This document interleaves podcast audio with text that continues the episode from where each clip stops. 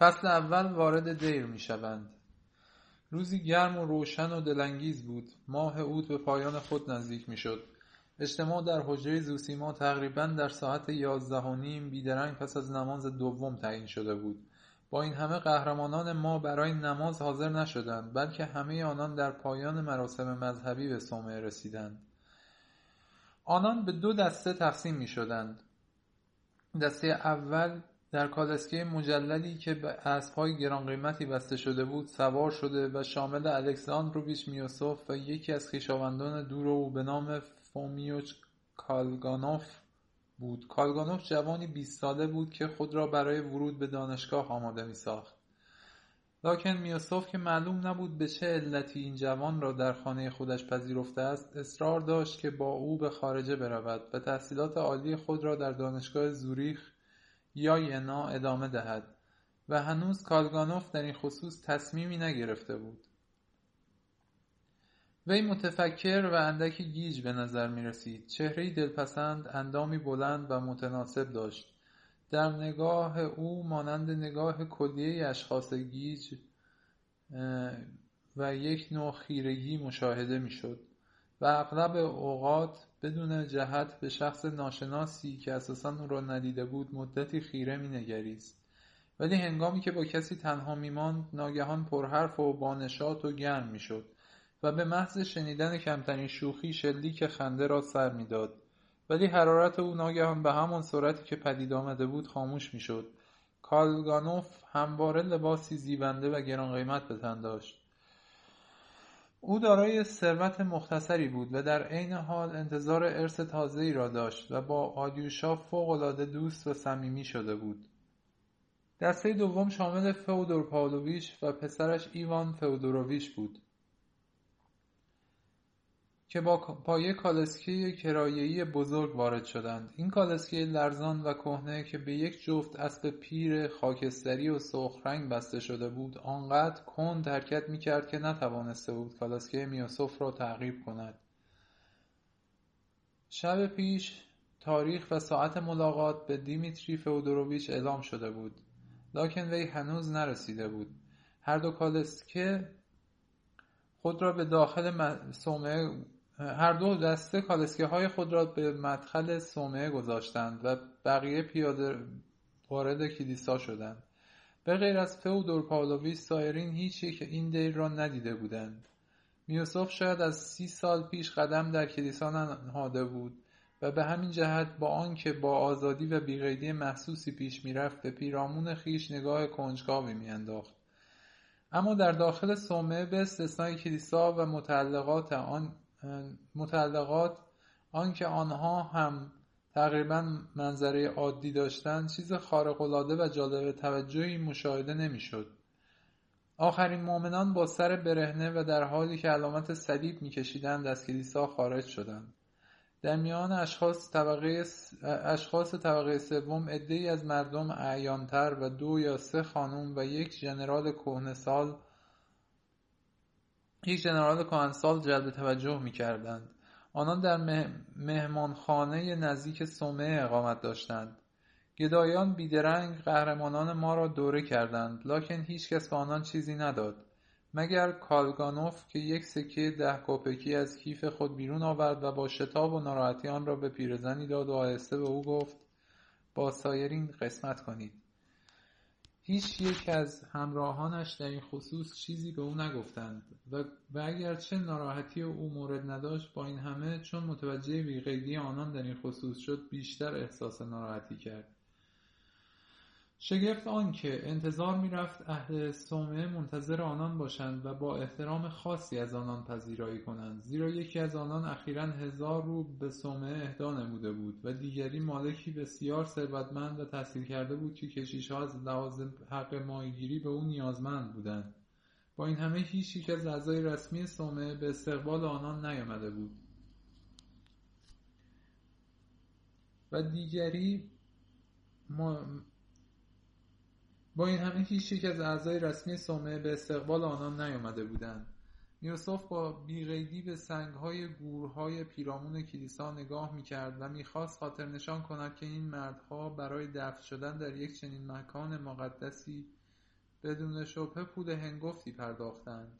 با این همه خویشتنداری کرد. ظرافت و شوخ این آزادیخواه جای خود را تقریبا به خشم پرداخته بود. ناگهان آهسته به خود گفت چیز غریبی است. در این لجنزار از چه کسی باید راهنمایی خواست؟ با این همه باید تصمیم گرفت زیرا وقت دیر است. ناگهان مردی کهنسال با سر تاس و چشمان پرمهر که یک لباس گشاد تابستانی به تن داشت به آنان نزدیک شد و در حالی که کلاه خود را برداشت با تواضع خود را به همه به نام ماکزیموف مالک و اهل تولا معرفی کرد و بیدرنگ با ناراحتی به میوسف و سایرین ابراز علاقه خاصی نمود و به آنان چنین گفت. زوسیما در حجره واقع در چهارصد قدمی صومعه به سر می‌برد. باید از بیشه عبور کنید. آری از بیشه. فئودور پاولویچ به او چنین گفت. می‌دانم بیشه باید از بیشه عبور کرد ولی ما جاده را نمی‌شناسیم. مدت مدیدی است که به اینجا نیامده ایم از همین در باید عبور کنید و سپس مستقیم از میان بیشه به راه خود ادامه دهید. اگر اجازه دهید من همراه شما خواهم آمد. بفرمایید از اینجا. آنها از در عبور کردند و, در و داخل بیشه شدند. ماکسیموم که ماکسیموف که 60 ساله به نظر می رسید در حالی که با چشمان مبهوت و کنجکاو آنان را برانداز می کرد تقریبا می دوید. میوسوف با لحنی جدی به وی چنین گفت ملاحظه می کنید که ما برای یک کار شخصی نزد پیر می روید. در حقیقت ما از او وعده ملاقات گرفته ایم و به همین جهت است که از راهنمایی های شما سپاسگزاری می کنیم ولی مناسب نمی‌دانیم با ما به حجره پیر وارد شوید. ماکسیموم با شور و هیجان هرچه تمامتر گفت من به حجره او رفتم. مکرر آنجا بودم. یک شوالیه حقیقی است. میوسف پرسید شوالیه چه کسی شوالیه است؟ پیر پیر به راستی عارف نازنی نیست او مایه افتخار و مباهات سومه است. زوسیما این مرد را می‌توان یک پیر حقیقی دانست. اما یک کشیش کوتاه با چهره پریده رنگ و پف کرده که در این اسنا سر رسید سخنان او را قطع کرد. فئودور پاولویچ و میوسوف توقف کردند. کشیش در مقابل آنان تعظیم غرایی کرد و گفت آقایان اسقف کلیسا از شما دعوت کرده که پس از دیدن سومه نهار را با او صرف کنید. درست سر ساعت یک در انتظار شماست. آنگاه به مکسیموف نیز روی آورد و گفت شما نیز دعوت دارید. فودور پاولویچ که از این دعوت بسیار مسرور به نظر می رسید گفت آه قبول می کنم. با نهایت امتنان شاید بدانید همه ما قول داده ایم که در اینجا رفتار شایسته داشته باشیم. شما چطور میوسف؟ آیا خواهید آمد؟ چرا نیایم مگر نه من برای دیدن همه مراسم آنان آمدم؟ فقط ناراحتی من این است که با شما هستم فئودور پاولویچ راست می‌گویید. دیمیتری فودوروویچ هم هنوز نیامده است. چه خوب است که اساسا نیاید. آیا خیال می‌کنید من خوشم میآید که داخل آلودگی های شما شوم و مخصوصا ریخت و قیافه شما را مشاهده کنم؟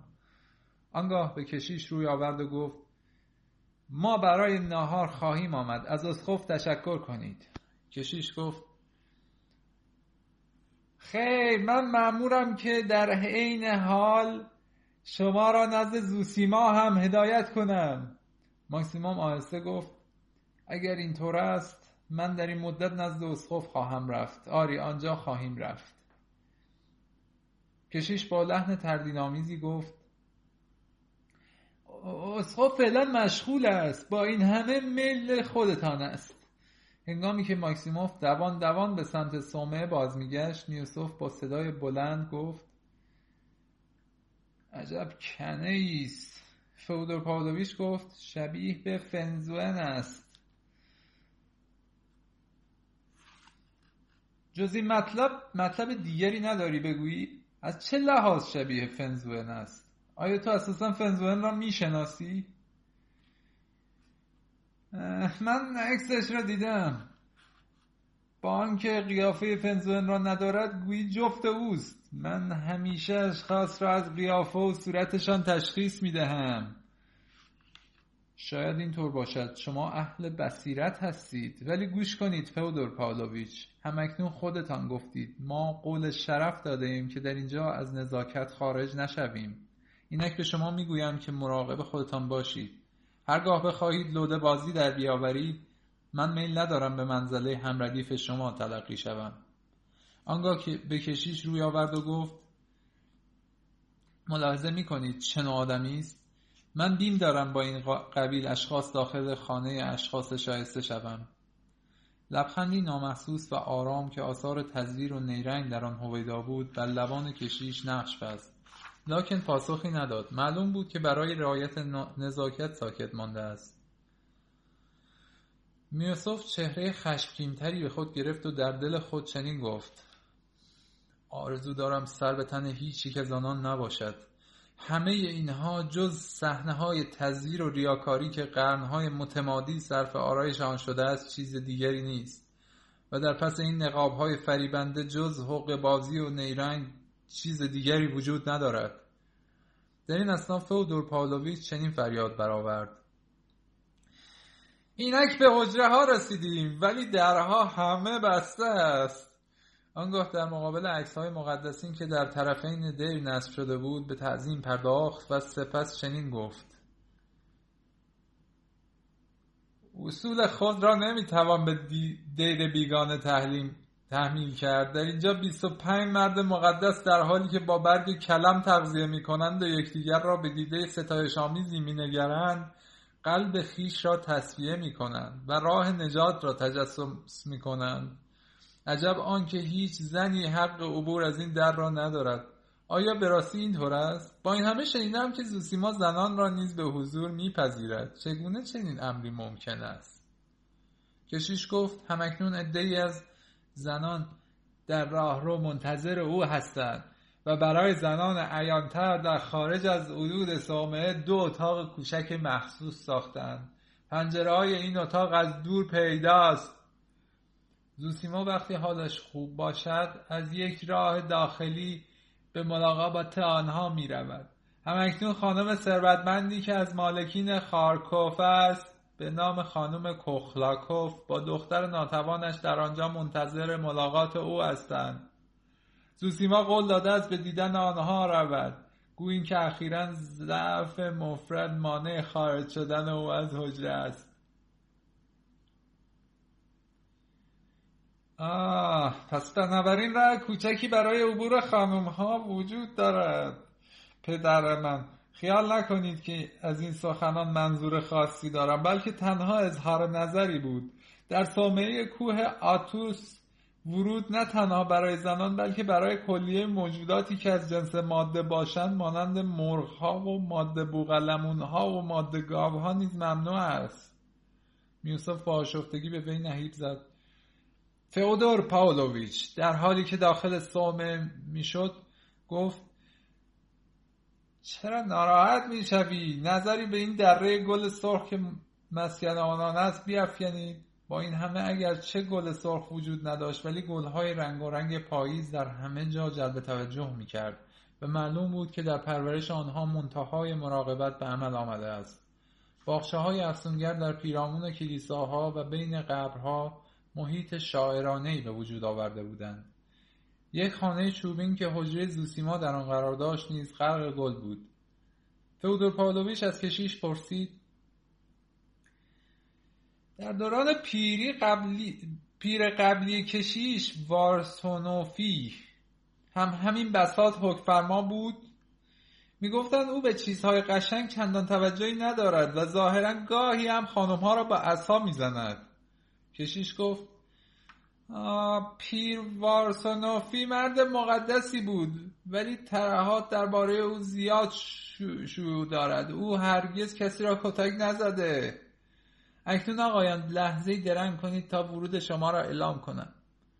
نیوسوف آهسته به فودور پاولویچ گفت فودور پاولویچ برای آخرین بار به شما اختار می‌کنم. از نزاکت خارج نشوید و در غیر این صورت از شما انتقام خواهم گرفت. فودور پاولویچ با لحن تمسخرآمیزی گفت نمی‌فهمم این ناراحتی شما ناشی از چیست؟ آیا به مناسبت گناهان ناچیز خودتان بیمناکید؟ در حقیقت شهرت دارد که او از نخستین نگاه و اشخاص همه اسرار آنها را در میابد اما شما که یک نفر پاریسی یک روشنفکر هستید چگونه برای نظر و قدری قائلید؟ به راستی شما مرا با این رفتارتان غرق تعجب می‌کنید. اما میوسوف فرصت نکرد که به نیشهای فودور پاولویچ پاسخی دهد. زیرا کشیش آنان را دعوت به دخول در حجره نمود. و میوسوف با عصبانیت داخل شد در حالی که به خودش می‌گفت من خودم را خوب می‌شناسم. من تحریک خواهم شد و داخل مباحثه خواهم گردید و هم خود و هم افکارم را پست خواهم کرد.